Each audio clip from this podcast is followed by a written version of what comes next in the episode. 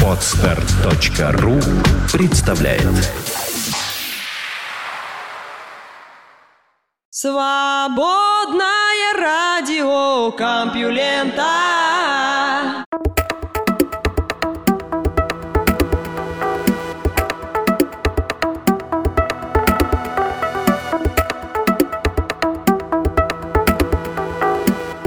Здравствуйте, слушатели Свободного радиокомпьюлента. В эфире выпуск под названием «Часы с кукушкой», а в роли кукушки Лёша Халецкий. Впрочем, как и последние несколько лет. Какое счастье, что я снова рассказываю вам новости. Наука и техника. Почему существует жизнь? Ну как же, суп, молния, миллиарды лет бросания аминокислотных костей, вот и все. В общем, жизнь удивительна, одно ее возникновение изумляет. Благо, для появления генетического кода вашего слушателя уровня сложности, по иным расчетам, нужно едва ли не десяток миллиардов лет, а это дольше, чем жизнь Земли. То есть нам крупно повезло, но есть и альтернативная точка зрения. Скажем, для физика Джереми Ингленда из Массачусетского технологического института Института. Возникновение жизни столь же предсказуемо, как тенденция камня к падению вниз. Давайте подумаем, предлагают ученые, что с физической точки зрения отличает неживые углеродосодержащие молекулы от живых. Вторые лучше справляются с поглощением энергии из окружающей их среды и ее рассеиванием в виде тепла. Замечу, что, по всей видимости, с такими задачами иногда может справиться и сажа, однако эффективность жизни в данном направлении все же действительно высока. Попробовав представить отличие живого от неживого в формулах, господин Ингленд пришел к выводу, что группа атомов, на которую действуют сторонние источники энергии, солнечные лучи, наличие химического топлива, и которая окружена тепловой баней, океан, атмосфера, часто будет постепенно реструктуризировать себя, с тем, чтобы рассеивать все больше и больше энергии. Таким образом, при определенных условиях материя непременно приобретет ключевые физические атрибуты, ассоциирующиеся с жизнью. Если совсем заострить, что Джереми и делает, то получается следующее. Вы начинаете со случайным комком атомов, на которые светите довольно долгое время, и не стоит слишком удивляться, если он внезапно станет растением. Легко понять, что часть коллег господина Ингленда отнеслась к его работе как и весьма неопределенной, другая как к прорывной, а некоторые считают, что ей присущи обе эти черты. Так, Евгений Шахнович из Гарвардского университета полагает ее глубоко спекулятивной, по крайней мере на сегодняшнем этапе. Да, формула, описывающая поведение материи, в некоторых условиях работает, но является ли такое стремление атомов лучше рассеивать энергию гарантией развития процесса, ведущего к зарождению жизни? Идея Джереми Ингленда в основе своей проста. Второй закон термодинамики: энтропия со временем растет, горячее остывает, яйца проклевываются, но наоборот не бывает, и так далее. Пока энергия распределена в системе неравномерно, согласно теории вероятности, путей для ее дальнейшего рассеивания у нее больше, чем для концентрации. И хотя в теории остывающий кофе может с некоторой вероятностью спонтанно вновь нагреться, на деле это столь невозможно, что ничего подобного и не случается.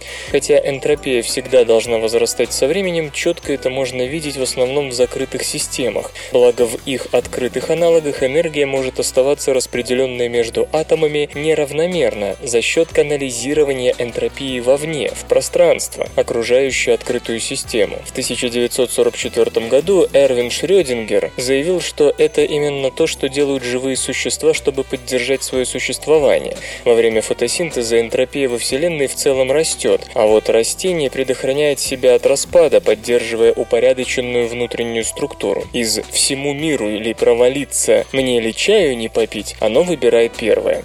Однако во времена Шрёдингера уравнения термодинамики решались только для закрытых систем, находящихся к тому же в состоянии термодинамического равновесия. Излишне говорить, что жизнь возникла вовсе не в них. В шестидесятых Илья Пригожин до некоторой степени преуспел в предсказании поведения открытых систем, в слабой степени управляемых внешними энергетическими источниками. Нобелевская премия тысяча девятьсот семьдесят седьмого года. Увы, жизнь возникла там, где до термодинамического равновесия было далеко, а воздействие внешних энергетических источников исключительно сильно, давно. Предсказания же в такой среде мы делать все еще не умели. В тысяча девятьсот девяностые, благодаря американцам Крису Жарзински и Гевину Круксу, все изменилось. Было показано, что энтропия термодинамического процесса, остывание кофе, соответствует простому соотношению. Вероятность того, что атомы пройдут через этот процесс, деленная на вероятность того, что они пойдут в противоположном направлении, то бишь, что чашка напротив случайно нагреется. По мере возрастания продуцирования энтропии это соотношение растет, поведение системы становится все более необратимым, а вероятность самозакипания кофе в чашке неумолимо падает. По идее, такому видению все равно, насколько далека от термодинамического равновесия среда, в которой протекает процесс. Собственно, Джереми Ингленд лишь добавил в этот подход сильное влияние внешнего источника, электромагнитные волны, и способность отдавать тепло вовне, качество, присущее тому классу систем, в которые входят и живые организмы, и неживые материалы, встречающиеся на поверхности Земли. Неживые частицы склонны рассеивать больше энергии, когда они находятся в резонансе с внешним источником энергии или двигаются в направлении, в котором их толкает внешняя сила. В конечном счете, они больше склонны двигаться в этом направлении, чем в любом другом. Группа атомов, окруженные тепловой баней определенной температуры, как и в случае атмосферы или океана, со временем будут переупорядочивать себя так, чтобы все лучше резонировать с источником механической, электромагнитной или химической работы в своем окружении. Самовоспроизведение, процесс, который принес на Землю всю населяющую ее сегодня жизнь, один из таких механизмов, посредством которого система может рассеивать возрастающее количество энергии с течением времени. Отличный способ рассеивания энергии – это производство большого числа копий себя самого. В сентябрьском номере Journal of Chemical Physics исследователь показал, что теоретический минимум рассеивания, происходящего при самовоспроизведении молекул РНК и бактерий, очень близок к реальным количествам, которые эти системы рассеивают при воспроизводстве. При этом именно РНК, по всей видимости предшественник ДНК жизни, является особенно дешевым в энергетическом смысле строительным материалом, что и предопределило ее победу. Джереми подчеркивает, некоторые явления неживой природы могут быть обусловлены тем же процессом адаптации материи по линии максимального рассеивания энергии. Многие примеры могут быть прямо у нас под носом, но из-за того, что мы не искали их, мы их не видим. Кстати, недавно появились работы, согласно которым вихри в турбулентных жидкостях воспроизводят себя спонтанно, заимствуя энергию у сдвига слоев окружающей их среды. В другом случае опыты со скоплениями микросфер показывают их склонность рассеивать энергию, связывая близкие сферы в такие же кластеры – самопроизводство. Сам ученый считает, что снежинки, дюны, вихри имеют много общего, в том смысле, что все они обладают повторяющейся структурой, которая возникает в многосоставных системах, приводимых в движение процессом рассеивания энергии.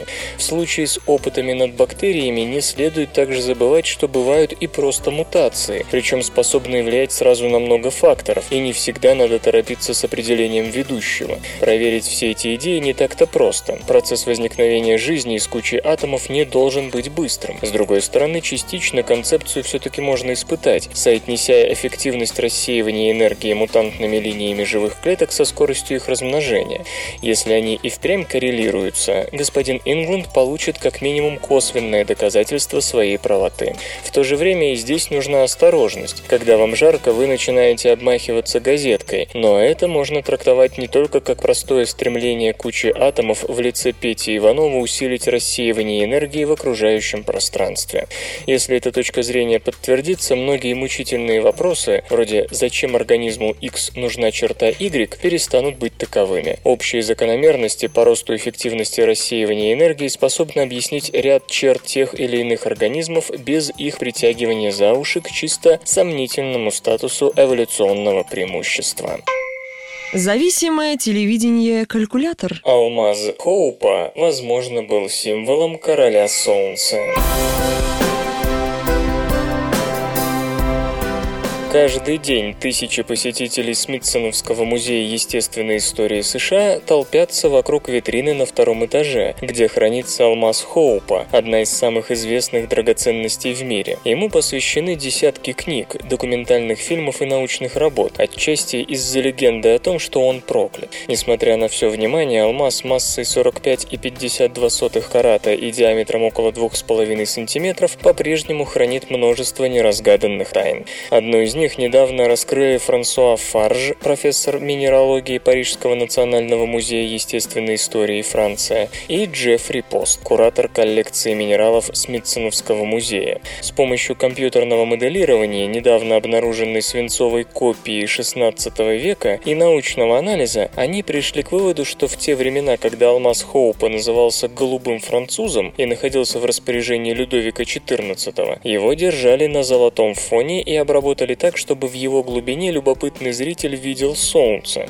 Только после того, как его украли в тысяча семьсот девяносто втором году во время Французской революции и перед тем, как он вновь появился в Великобритании в тысяча восемьсот двенадцатом, ал- алмаз обрел нынешнюю форму. В две тысячи девятом году в запасниках своего музея господин Фарж обнаружил свинцовую копию голубого француза. Впервые удалось получить представление об истинных размерах и форме этого алмаза. И все завертелось. Где-то в Индии французский торговец Жан-Батист Тавернье приобрел грубо обработанный алмаз и в тысяча шестьсот шестьдесят восьмом году привез его во Францию. Тавернье оставил прекрасное описание своих путешествий, но почему-то не потрудился упомянуть, где именно он купил камень. Есть мнение, что его добыли в знаменитой шахте Каллур на территории современного штата Адхрапрадеш, но доказательств нет. Во Франции алмаз стал коронной драгоценностью. Между тысяча шестьсот шестьдесят девятым и тысяча шестьсот семьдесят вторым годами он был огранен придворным ювелиром Жаном Питаном и впоследствии получил название «голубой француз». Мысль о том, что алмаз Хоупа и голубой француз – это один и тот же камень, впервые была высказана экспертами в тысяча восемьсот пятьдесят восьмом году, но окончательно доказана только в две тысячи девятом, после обнаружения свинцовой копии. В то время ювелиры часто изготавливали точные металлические копии самых ценных камней для проектирования огранки.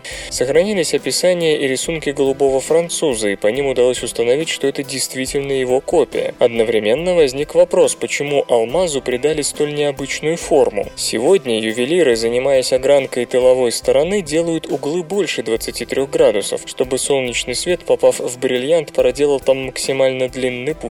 Скачать другие выпуски подкаста вы можете на podster точка ру.